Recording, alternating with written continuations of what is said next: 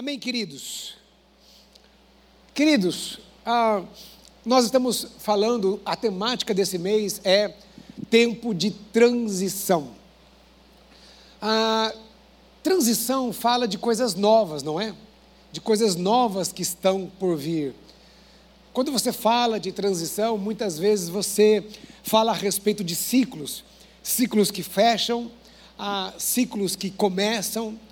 E uma coisa que nós temos conversado aqui é que nós estamos vivendo um período de transição. Não, na nossa igreja, não apenas um período de transição de uma mudança de liderança, mas a própria igreja passando por uma transição, pessoas têm passado por transições.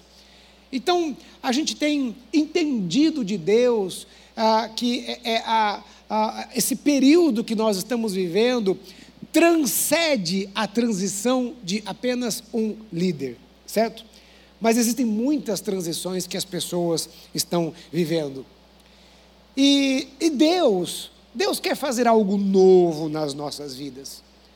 Deus é um Deus de, eu vou falar um pouquinho mais aqui na frente, mas já adiantando, Deus é um Deus de trazer coisas novas, né? Ele é um Deus que ele renova as coisas, né? Existem muitos textos, muitas expressões bíblicas que mostram esta renovação do Senhor, esse renovo do Senhor sobre as nossas vidas. Mas, quando algo novo vem, normalmente é derramado sobre alguma coisa que está ali. E aquela estrutura que está ali, ela consegue suportar algo novo? Então eu acabei de falar aqui que era necessário ali uma plataforma, não é? Para se colocar ali um gerador. Eu não sei, imagine que daqui a 50 anos seja necessário trocar um gerador, né? E você tem que fazer a seguinte pergunta: essa estrutura aqui, antiga, ela suporta o novo que vai vir? É. Então você precisa analisar a estrutura, se a estrutura ela é capaz de receber o novo. O texto que nós lemos, ele está num contexto, e nós não lemos aqui o contexto. Mas o contexto está relacionado à vocação de Levi, ou de Mateus, não é? Então, o contexto aqui está no momento em que Jesus convida Mateus, e Mateus, veja bem, um publicano, o que era um publicano? Um cobrador de impostos. Jesus convida, ele aceita o convite de Jesus. E aí, este cobrador de impostos chama os seus amigos para a casa dele, chama Jesus para ir na casa dele. E quem é a galera que colou lá na casa de Mateus? Quem que era essa turma? Eram os pecadores, era a turma do Mateus. Não era assim, né? Os espiritualmente limpinhos. Eram sujos, e eles foram lá para a casa de Mateus, né? E aí primeiramente chegam os fariseus, os limpinhos, e os fariseus chegam e dizem assim: como que esse homem senta com os pecadores? Como que esse homem está sentado ali na casa dos pecadores? Então veja, Jesus, e nós olhamos, quando olhamos para o ministério de Jesus, nós vemos Jesus quebrando vários paradigmas do pensamento do homem naquela época, muitos paradigmas, principalmente as estruturas religiosas. Jesus, ele veio para mudar as estruturas religiosas existentes daquela época.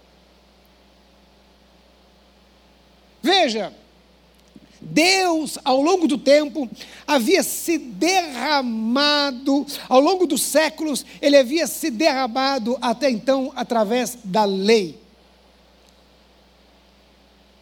Era a estrutura que Deus usou, a lei.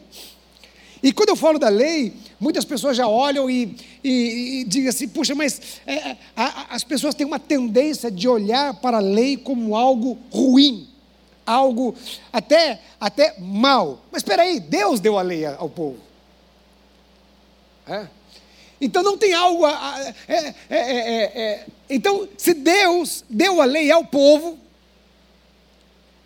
não era algo ruim, não era algo mal, mas era simplesmente algo que eles precisavam naquele tempo, naquela época. Então, por exemplo, eu tenho filhos pequenos em casa, 3. Quando você tem filho pequeno em casa, você vive no período da lei. Por quê? Você tem que ter hora para levantar, hora para dormir, hora para comer, escovar os dentes. Não é tudo é lei? Não faz isso, tem que fazer aquilo, não sei o quê, hora vai para a escola, hora blá, blá. É muita lei. Então a lei, ela tem o seu período, ela tem o seu tempo, ela é necessário. Mas chega uma hora que a lei, ela não faz mais sentido. A criança cresce, ela tem autonomia, os filhos se casam, não é? É, pastor Paulo, os filhos se casam. E agora não tem mais a lei. Né? Já foi o período, a lei, ela serviu para dar uma base, um certo entendimento. Depois veio a autonomia, depois veio a graça. Então, veja, estruturas antigas, elas não são necessariamente ruins, mas elas são para aquele tempo, elas são para um determinado tempo, elas são para um determinado período. Então Jesus veio para quebrar paradigmas. Existem muitos textos que mostram nitidamente essa quebra de paradigma, e aqui especificamente no chamado de Mateus, nós temos uma grande quebra de paradigma, porque como que um publicano poderia seguir a Jesus? Quem eram os publicanos? Quem eram estes homens? Irmãos, os cobradores de impostos, eles eram judeus. Eles eram os traidores de Israel. Israel estava debaixo do Império Romano. O Império opressor. Então imagina você trabalhar, você produzir, e os seus recursos não ser, os recursos que você produziu não serem usados para o seu país, mas serem usados para um outro país. Agora imagina um judeu ser um cobrador de impostos, ser alguém que cobra impostos desse dinheiro que vai para um outro lugar. Eles eram considerados traidores, e pior ainda, os publicanos normalmente eram corruptos. Eles cobravam imposto a mais para poder enriquecer. Irmãos, eles eram tão odiados que eles não podiam entrar nas sinagogas. Um judeu, cobrador de imposto, não poderia entrar na sinagoga. E eles não entendiam, porque se Jesus era um mestre, um rabi, como que Jesus permitiria que um cobrador de impostos seguiria Jesus? E é interessante, é lindo a história de Mateus, porque quando você lê os evangelhos e você olha o Sermão da Montanha, você vai notar que Mateus, de todos os evangelistas que citam o Sermão da Montanha, Mateus é aquele que dedica mais tempo, mais espaço no seu evangelho para o Sermão da Montanha. A versão de Mateus do Sermão da Montanha é uma versão completa, são 3 capítulos, ou seja, aquele homem que provavelmente era materialista, provavelmente egoísta, provavelmente carregava todos aqueles ranços no seu coração, o evangelho vem e transforma a vida daquele homem, Quando ele ouve o Sermão da Montanha, que diz assim, olha, o Sermão da Montanha, ele está muito atrelado a você negar-se a si mesmo, não é? Olha, se alguém te der um tapa na face, você dê a outra. Não olhe, você não pode nem olhar com o coração impuro para uma mulher. Lá diz que você deve amar até os seus inimigos. Então Mateus provavelmente tinha uma mentalidade totalmente avessa àquilo que Jesus estava ensinando no Sermão da Montanha. Ou seja, ele absorveu o Evangelho, ele entendeu o Evangelho, ele foi impactado pelo Evangelho. Mas como que os fariseus olhavam?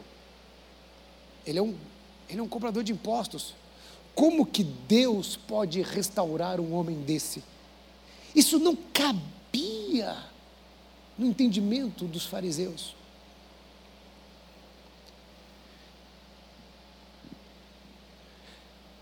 A pergunta dos fariseus mostra que aquela estrutura, que aquilo que Deus estava mostrando, apontando, derramando, não cabia na estrutura deles.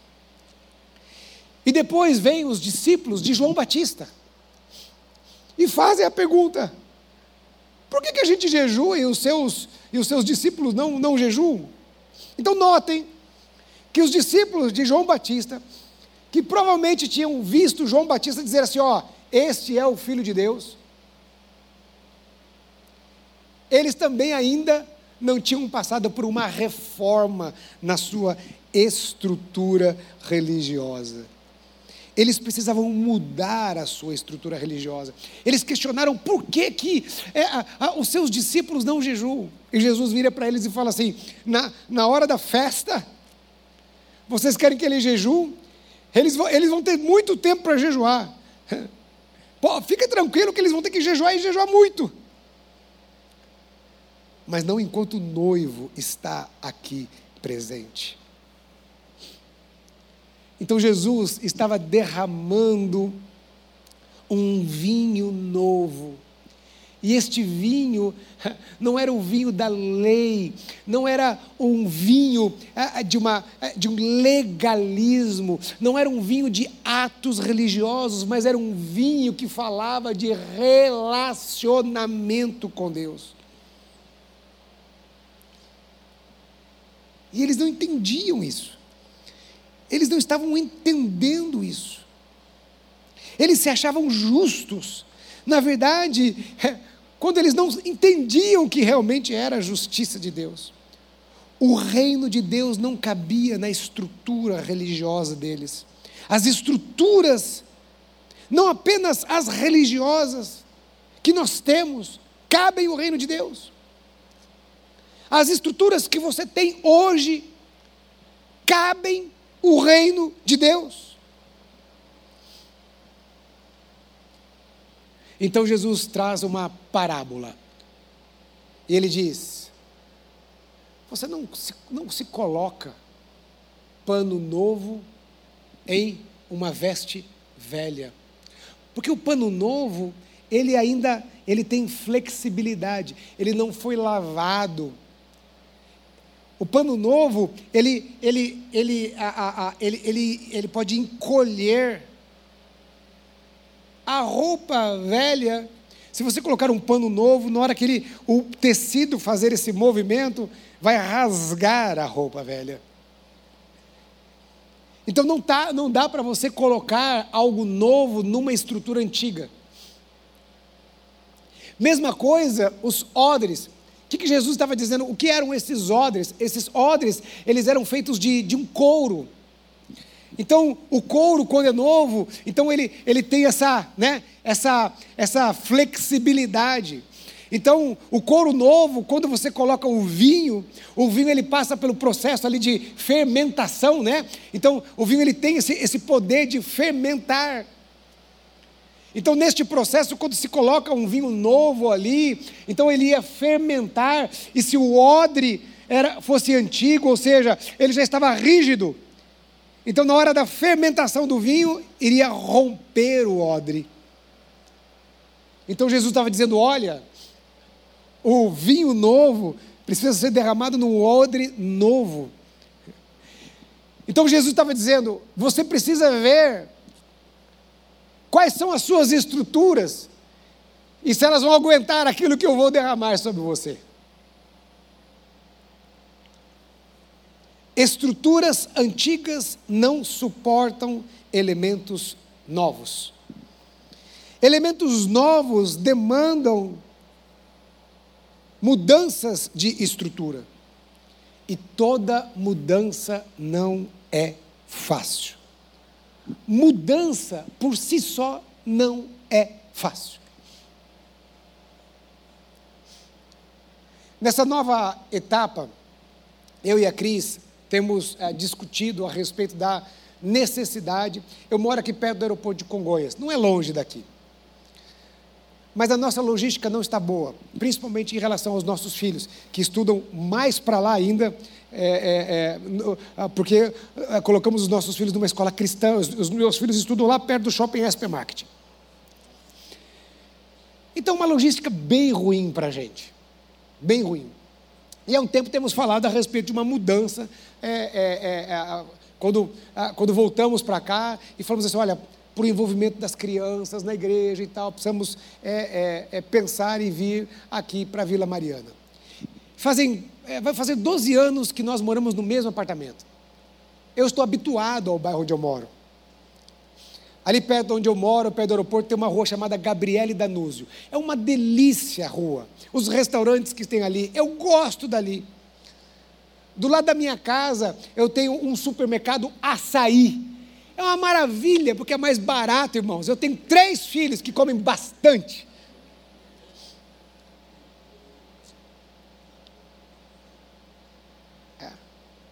O bairro aqui da Vila Mariana é maravilhoso.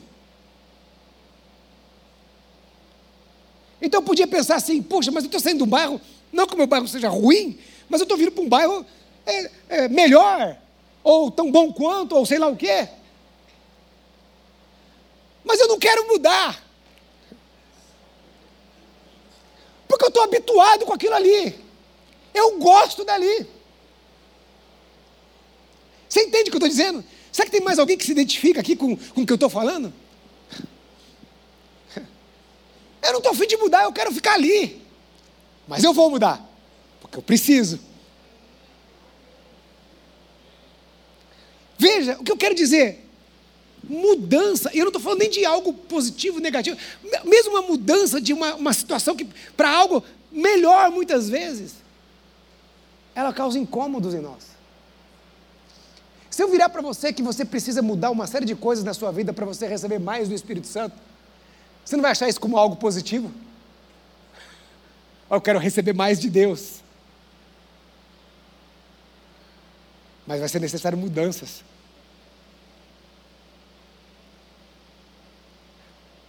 Entende? Mudanças, elas mexem com a nossa estrutura, elas nos incomodam. Mudança, muitas vezes, precisa de quebra de paradigmas. Mudança, muitas vezes, precisa de mudança de cultura. Mudanças, muitas vezes, requerem posicionamentos em relação à vida espiritual. Então, mudança por si só não é fácil. Pense um pouco como estão as suas estruturas. E em nossas vidas, as estruturas, elas são concebidas aos poucos. Elas vão sendo construídas. Então, por exemplo, na nossa criação, existem algumas bases da nossa estrutura que são colocadas ali na nossa criação. O nosso ambiente onde nós crescemos, a nossa cultura, não é? A nossa cidade, irmãos, eu vou dizer algo a você.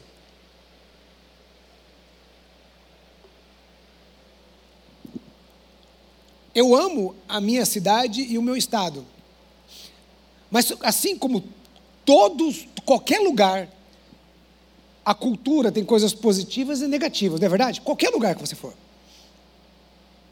Qualquer lugar, qualquer país. Você vai lá para a Finlândia, país de primeiro mundo, o IDH altíssimo, mas tem coisas da cultura que não são boas. Eu trouxe coisas da minha cultura que não eram boas. Do estado que eu vim. Um estado muito bairrista, hoje já não é mais assim, mas quando eu era pequeno, quantos preconceitos eu tinha? Lá na minha adolescência, na minha juventude, havia sim preconceitos com pessoas de outros estados. Então veja como a sua cultura, onde você está, onde você... Então, primeiro a sua formação familiar, depois a sua cultura, de onde você vive, do seu estado, da sua localidade, da sua cidade. Faz parte da sua construção. Estruturas que precisam ser mudadas. E depois vem as experiências da nossa vida. Então todas essas coisas, elas contribuem para a nossa formação. E aí existe um grande risco aqui. Olharmos para a nossa história e entendemos que a nossa história nos define. De que nós somos definidos pela nossa história. Então nós passamos a entender que, e talvez você tenha sido criado num lar não muito bom, então você começa a entender que aquilo, o que os seus pais diziam sobre você, fazem aquilo que você é.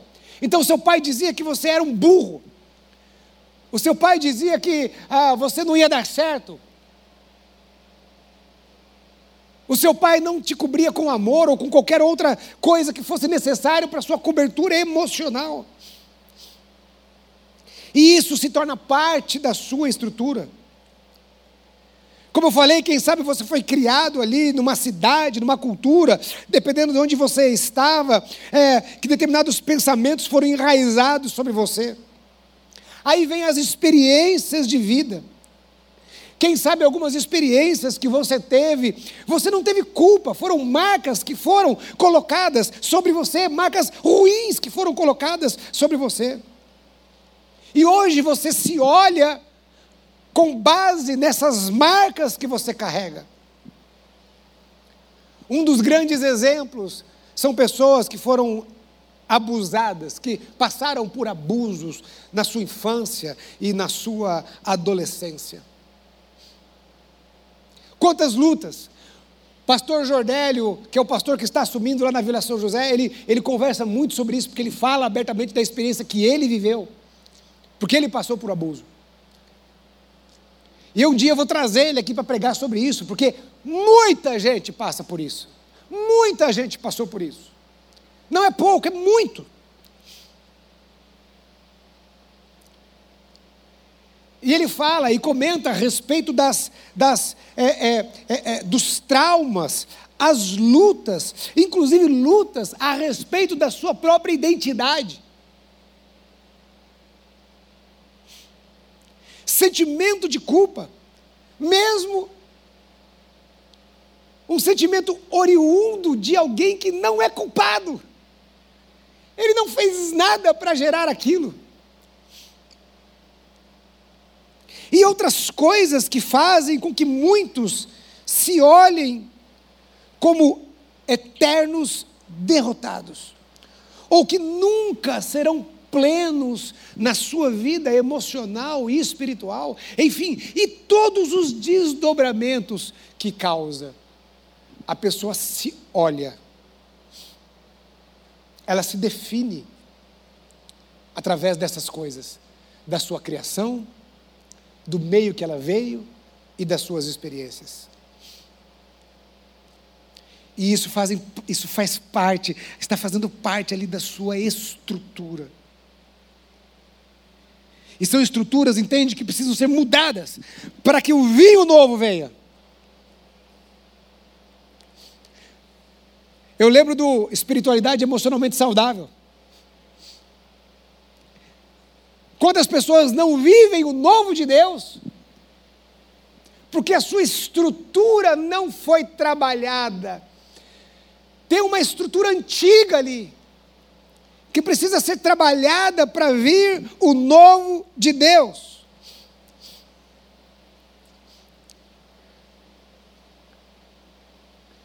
Estruturas que vão receber algo novo precisam de novas referências. A sua referência não é o que o seu pai ou a sua mãe disse para você. A sua referência não é a cultura da sua cidade. A sua referência não é o seu passado. A sua referência tem que ser, precisa ser a Bíblia, a palavra de Deus. Ela que deve dizer quem você é. Entende? A sua referência não pode ser o seu passado. A sua referência é aqui, a Bíblia, a palavra de Deus. Aqui Deus revela quem Ele é e Deus revela quem nós somos. Aqui é o padrão. Aqui nós encontramos a vida de Cristo, o varão perfeito, que viveu entre nós, que foi exemplo entre nós. Então nós olhamos para aqui.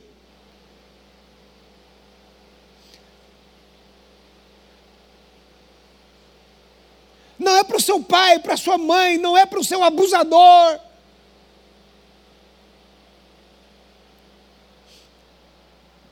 Não é para a pessoa que te feriu.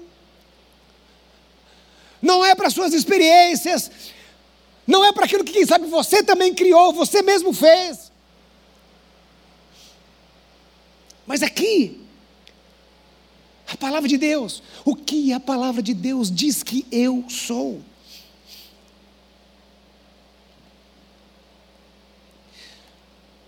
Nós precisamos mudar estruturas para receber o novo de Deus. Existem estruturas que são pecaminosas, então a Bíblia vem e diz assim, olha, revistam-se do novo homem em Cristo, ou seja, arranquem essa roupa velha e revistam uma roupa nova.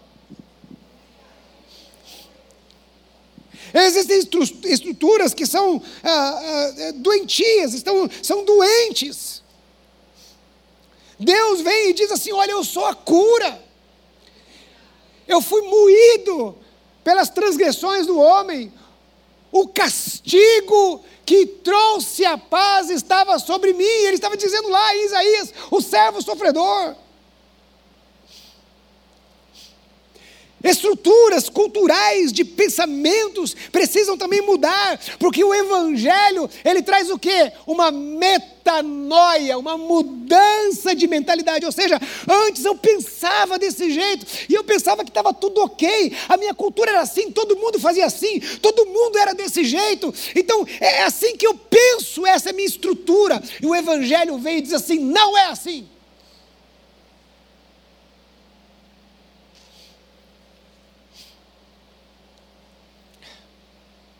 Estruturas precisam ser mudadas para que algo novo venha. E aí eu quero dizer algo a você. Deus sempre tem algo novo. Deus queria derramar algo novo sobre eles, o Evangelho. Eles eram religiosos, eles conheciam a lei, sacrifício. Jesus veio e disse assim, eu não quero sacrifícios.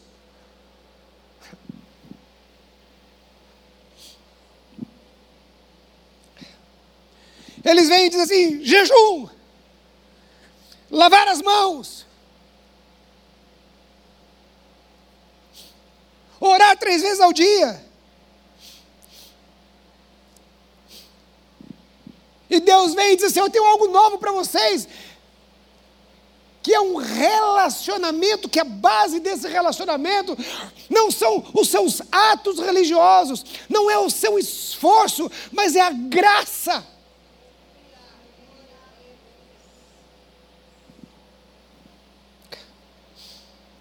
Deus tem algo novo. A Bíblia diz em Lamentações, As misericórdias do Senhor se renovam a cada manhã. Ou seja, sempre tem algo novo vindo sobre nós. Em João 10:10 diz o seguinte: Jesus veio para nos dar vida e vida em abundância. O que é algo abundante? É que não acaba. Lá em casa, a minha mulher às vezes reclama de mim por causa do churrasco, porque eu compro muita carne. Então, assim, tá sempre tem carne. Se eu estou fazendo churrasco, tem que ter carne. Ninguém pode passar fome, né? Sempre sai algo novo ali daquela churrasqueira. Aleluia, glória a Deus. Isso é abundância. Talvez por eu ter tido privações na infância, né? Então, existe uma coisa que eu não ligo tanto para roupa, sabe? Mas para alimento tem que ter em abundância. Então Jesus vem e diz assim: olha, eu vim para dar vida e vida em abundância. Segundo Coríntios 3:18 diz assim: com o rosto descoberto. É lindo, porque fala ali de Moisés. Não dá tempo, um dia tem que pregar sobre isso aqui. Ele está falando do orgulho.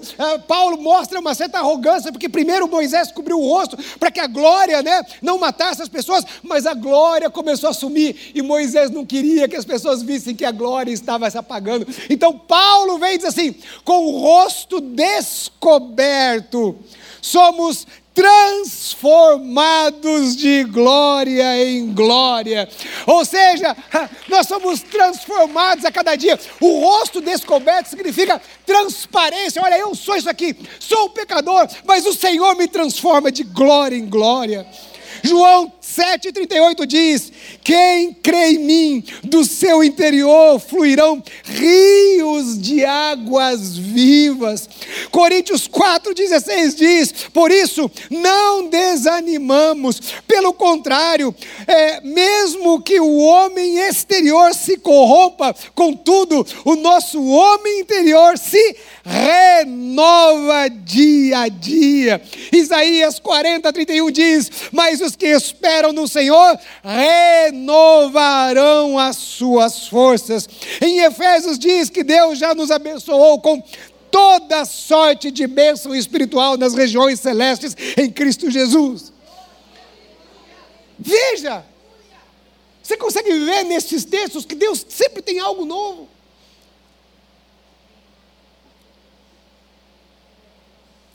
Então não fique preso no que é velho, naquilo que nem foi bom. E mais, não fique preso nem naquilo que foi bom no passado.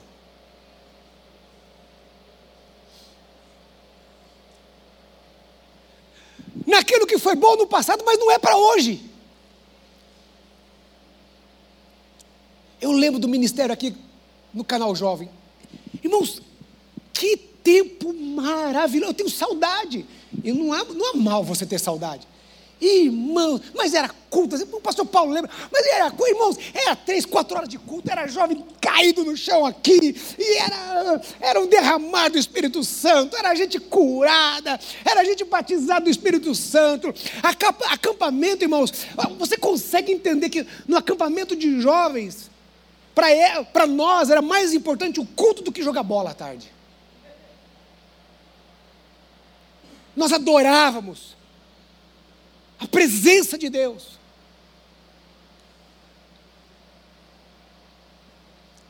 Hoje, por exemplo, no meu ministério, eu não estou vivendo essa intensidade. Deus pode fazer, que Deus renova, Ele pode fazer o que Ele quiser.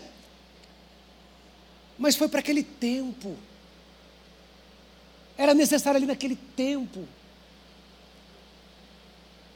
Hoje Deus tem outras coisas. Talvez hoje, na maturidade, não precise de tanta manifestação espiritual como precisava daquela época. Eu não vou ficar preso ao saudosismo. Porque lá naquela época Deus fazia assim. Lá naquela época eu ouvia aquela... Era o pastor Enéas, 30 minutos de pregação, 20 no máximo. Ele falava assim, assim, assim, eu sinto falta. Nós cantávamos tais hinos. Veja, coisas boas.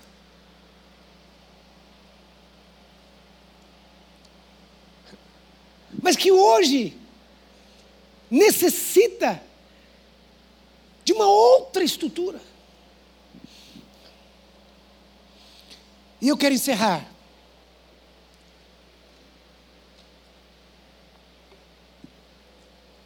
para dizer a você que se Deus sempre tem algo novo, eu quero dizer para você que Ele quer fazer algo novo na sua vida.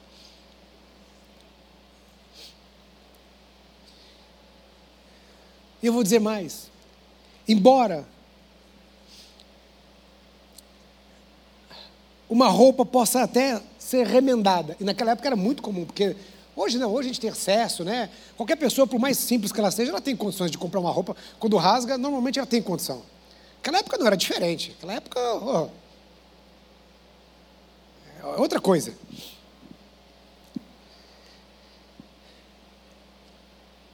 Então Deus está falando assim, olha,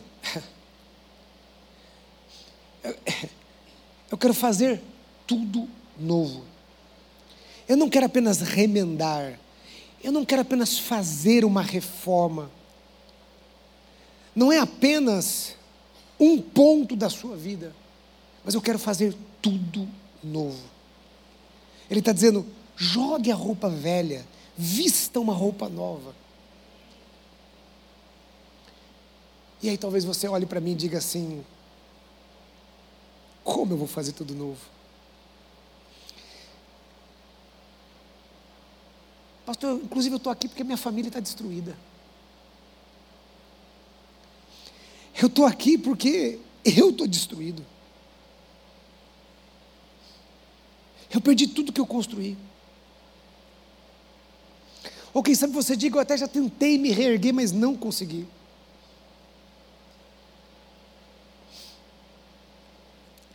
Eu quero encerrar essa mensagem lendo o outro texto que dá base à pregação desta manhã, que está em Isaías 43, 18 e 19. Isaías 43 diz assim, não vos lembreis das coisas passadas, nem considereis as antigas, eis que faço coisa nova, que está saindo à luz, porventura não o percebeis? Eis que porei um caminho no deserto e rios no ermo. Olha só, ele está dizendo, não vos lembreis das coisas passadas, e nem o quê? E nem considereis. Eu olhei essa palavra e falei assim, mas o que ele quer dizer isso? Então eu fui lá, dar uma olhadinha no hebraico. Fiz uma consultazinha ali e mandei uma mensagem para o nosso mestre Robério. Falei, Robério, olha, o entendimento que eu estou tendo disso aqui, é isso aqui, isso aqui, isso aqui. Ele falou, não, é isso mesmo. A palavra considerar aqui, ela tem uma conotação de entender. E foi isso que trouxe confusão à minha vida. Porque eu falei assim, mas como assim? A palavra está falando assim, é como se a Bíblia estivesse dizendo assim, você não precisa entender o passado. Você não tem necessariamente que entender o passado. Engraçado isso. Você já notou que a maioria das pessoas passam por coisas ruins e elas ficam remoendo ali o passado porque ela quer entender?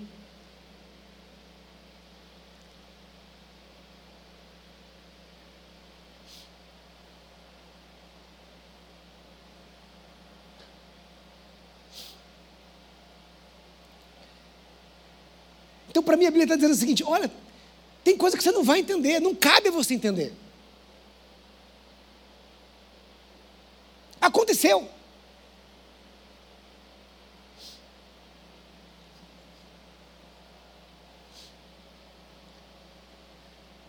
O que você precisa entender é que você encontrou a graça de Deus. que Deus, Ele está fazendo coisas novas, Ele está colocando um caminho no deserto, um rio no ermo, Ele está te apontando um caminho de graça. Ele está literalmente falando, você não precisa ficar preso ao passado, para de ficar preso ao passado. Nem tudo nós vamos entender, nem tudo Deus vai revelar a nós, Deus é soberano. Lá em Deuteronômio 29:29 diz, não é? As coisas reveladas são para vocês e para os vossos filhos, e lá diz que tem coisas que só vão ser reveladas no final dos tempos. Nós somos pecadores, caídos, natureza pecaminosa, não somos justos. É isso a humanidade, irmãos, é isso que nós somos. Mas a graça de Deus nos alcançou, e existe algo novo de Deus que Ele quer derramar sobre nós, a sua graça sendo derramada sobre nós. Ele está dizendo, observem, veja o que eu vou fazer.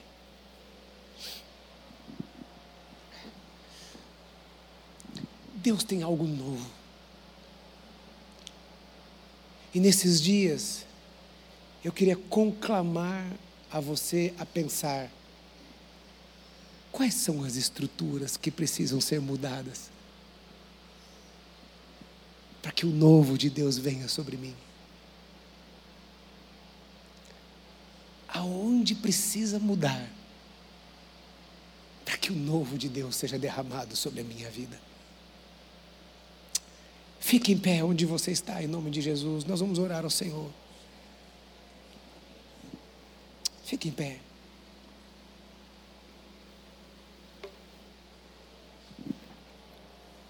Fecha os teus olhos.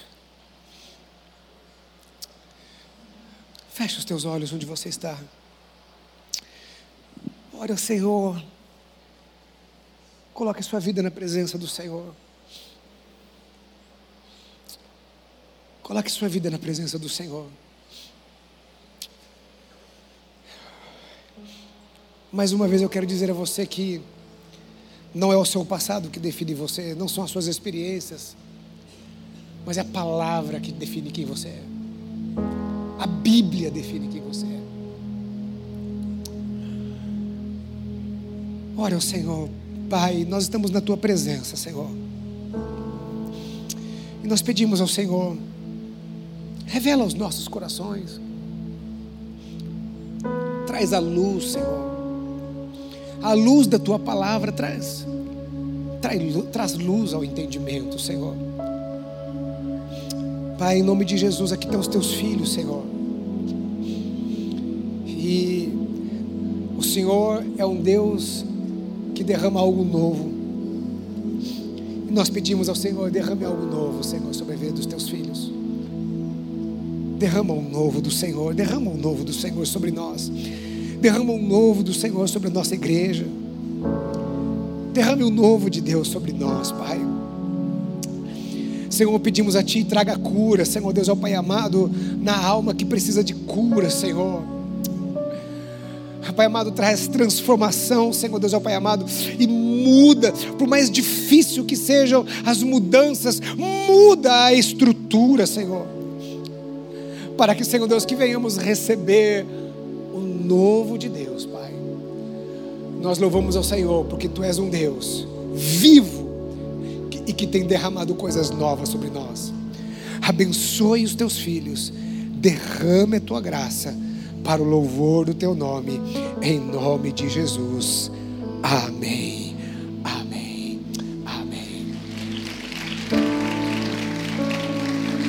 Que esta palavra ecoe no seu coração e cause transformação na sua vida nesses dias. Deus te abençoe. Vá na graça do Senhor, vá na paz do Senhor. Tenha uma semana cheia da graça do Senhor, o nosso Deus. Em nome de Jesus. Deus te abençoe, querido.